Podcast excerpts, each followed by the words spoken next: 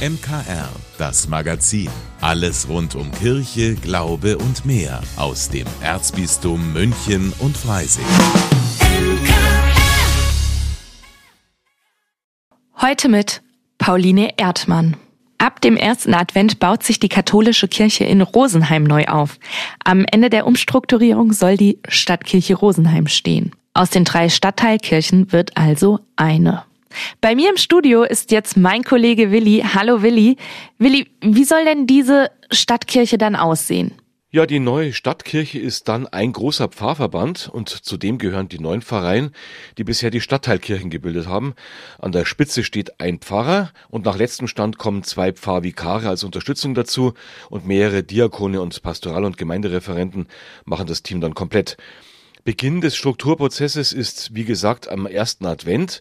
Wann die Neustadtkirche dann fertig entwickelt ist, darüber gibt es aus dem Ordinariat bis jetzt noch keine Meldungen. Bemerkenswert ist aber vor allem, dass dieser große Pfarrverband dann mit gut 24.000 Katholiken der größte im gesamten Erzbistum München und Freising ist. Und warum ist jetzt so ein Umreißen der bisherigen Strukturen überhaupt notwendig? Naja, mit der Gründung der drei Stadtteilkirchen wollte man schon 2010 der Personalnot begegnen.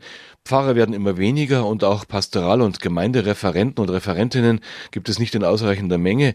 Außerdem hat sich die Situation immer mehr verschärft. Im vergangenen Jahr ist zum Beispiel bei uns im Erzbistum kein einziger Priester ausgeweiht worden. Und deshalb muss jetzt eine neue Struktur her, die es übrigens auch schon in den Städten Mühldorf, Wasserburg und Kolbermer gibt. Die sind allerdings auch sehr viel kleiner als Rosenheim.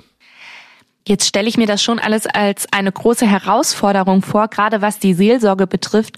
Weiß man denn schon, wie die Seelsorge in diesem Mega-Fahrverband in Rosenheim aussehen wird? Nein, jetzt zum ersten Advent tritt Monsignore Thomas Schlichting sein Amt als Stadtpfarrer an und er wird erstmal Strukturen aufbauen, die Aufgaben für das Pastoralteam entwickeln und er wird auch die ehrenamtlichen Gremien wie den Pfarrgemeinderat in diese neuen Strukturen der neuen Stadtkirche einbinden. Du hast es gerade schon gesagt, Thomas Schlichting ist der neue Stadtpfarrer. Hat er denn schon Erfahrungen als Seelsorger in Rosenheim? Nein, der 58-Jährige war bis jetzt Leiter des Referats Seelsorge und kirchliches Leben im erzbischöflichen Ordinariat, hatte also seit 2010 eine planende und verwaltende Funktion inne. Vorher war Schlichting aber unter anderem elf Jahre Stadtpfarrer von Tranreuth und Sprecher des Priesterrats und er ist in Rosenheim geboren. Er kehrt also, wenn man so will, zurück zu seinen Wurzeln und kennt die Stadt sehr gut. Vielen Dank, Willi, für deine Einschätzung. Am Sonntag startet mit dem ersten Advent der Aufbau einer neuen Pfarrstruktur in Rosenheim.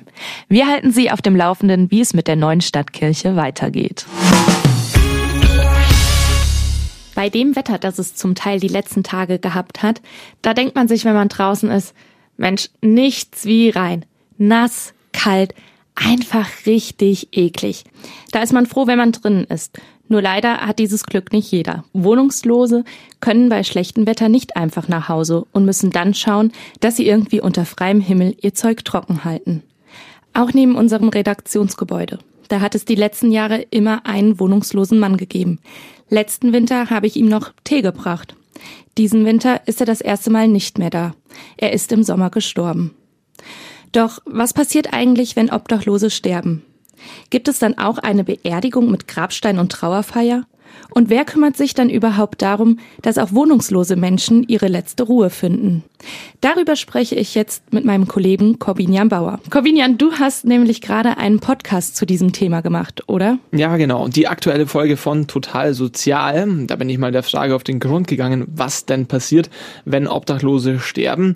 Und was jetzt erstmal beruhigen dürfte, jeder Mensch, ob obdachlos oder nicht, reich oder arm, jeder Mensch bekommt bei uns in Deutschland eine Beerdigung. Wenn es keine Angehörigen gibt, dann übernimmt die Stadt die Bestattung es ist ja schon mal schön, dass jeder Mensch eine Beerdigung bekommt, aber wenn ich jetzt so das Wort Beerdigung höre, dann denke ich immer an eine große Trauergemeinschaft. Es gibt Blumensträuße und kleine Reden und natürlich einen Grabstein, auf dem schon andere Namen aus der Familie stehen. Man hat irgendwie eine Vorstellung, wo die verstorbenen Verwandten landen. Wie ist das denn jetzt bei Wohnungslosen?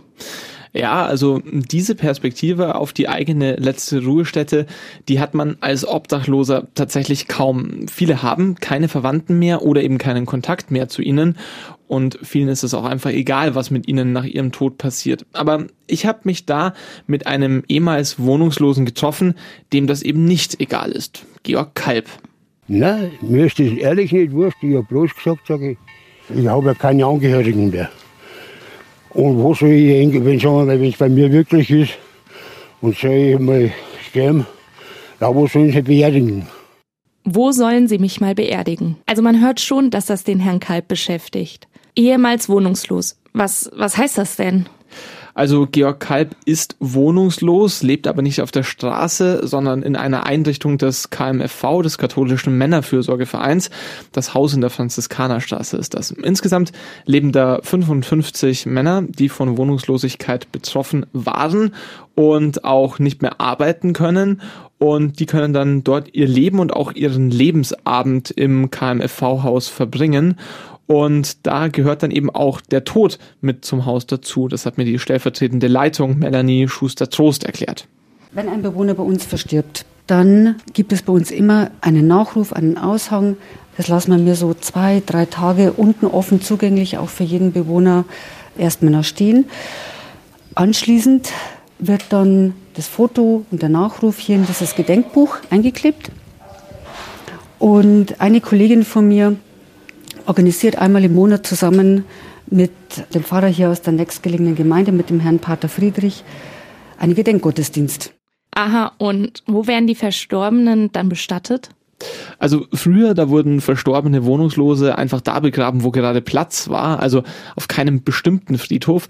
Inzwischen gibt's da aber seit rund einem Jahr vom KMFV ein Gräberfeld, und zwar auf dem Friedhof am Perlacher Forst. Dort werden dann die ehemals wohnungslosen Menschen gemeinsam bestattet und für meine Sendung war ich da mal vor Ort und habe mir das mit Georg Kalb angeschaut, denn er will da seine letzte Ruhe finden. Warum ihm das so wichtig ist und warum er kein Familiengrab hat, in dem er mal liegen kann, das gibt es dann alles in der Sendung zu hören. Heute zu hören um 19 Uhr im MKR. Oder ganz wann Sie wollen als Podcast auf münchner-kirchenradio.de und bei allen gängigen Streaming-Plattformen. Weihnachten. Das ist die Stadezeit. Da gehören Weihnachtslieder für mich unbedingt dazu. Doch gerade junge Menschen können mit Klassikern wie Leise rieselt der Schnee oder Tochter Zion kaum noch etwas anfangen. Oder sie kennen sie erst gar nicht. Deshalb bringt das Ensemble Luz Amoy genau diese Lieder in einen zeitgemäßen Sound. Mein Kollege Maximilian Lemli hat sich das mal angehört.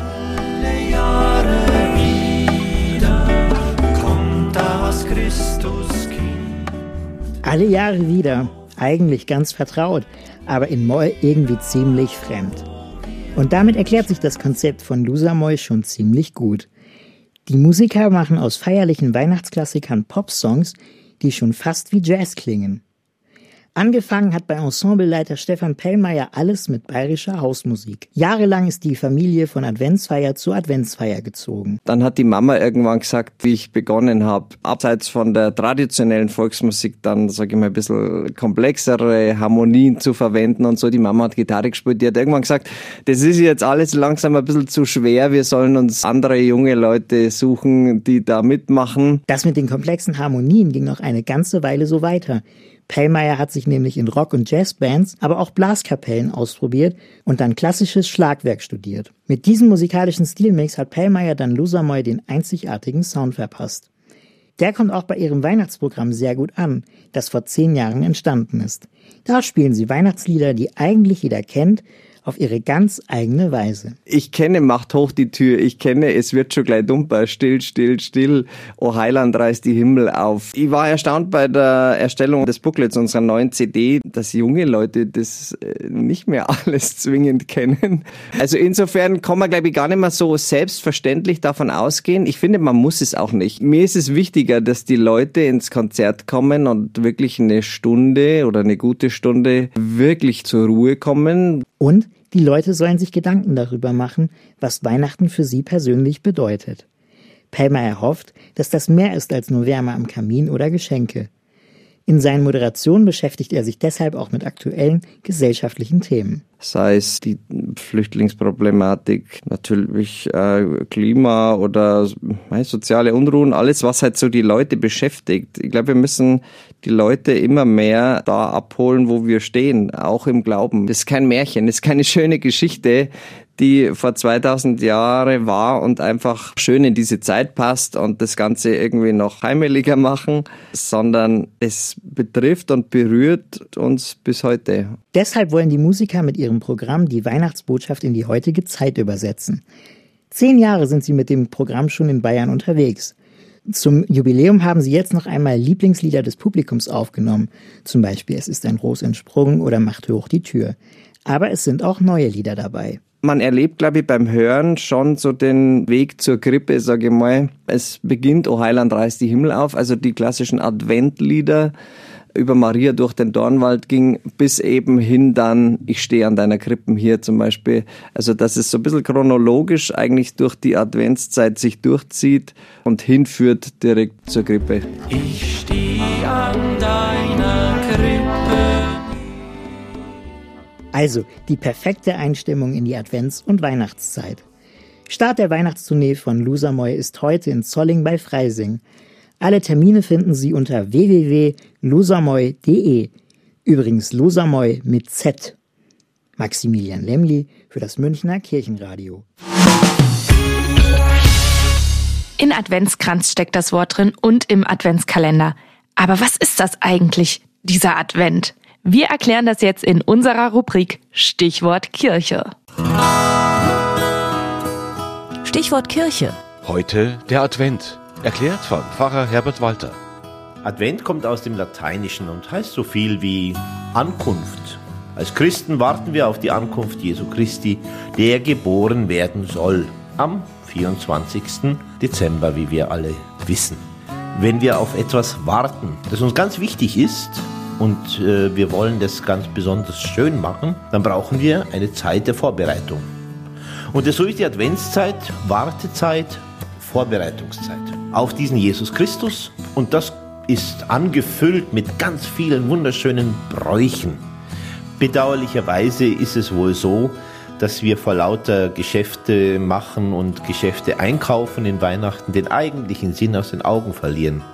Und deswegen ist es so wichtig, dass wir die Adventszeit nutzen, beides zu machen. Sowohl eine gewisse Vorbereitung, die ist notwendig, aber wir sollten versuchen, uns immer wieder eine Zeit zu nehmen, um uns auch innerlich, seelisch auf dieses Fest vorzubereiten.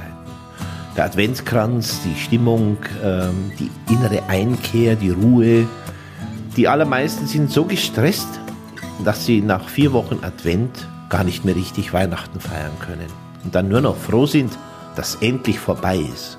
Und dazu ist doch Weihnachten viel zu schade. Da geht's doch erst los, wenn das Baby da ist. Stichwort Kirche im Münchner Kirchenradio. Von A wie Ambo bis Z wie Ziborium.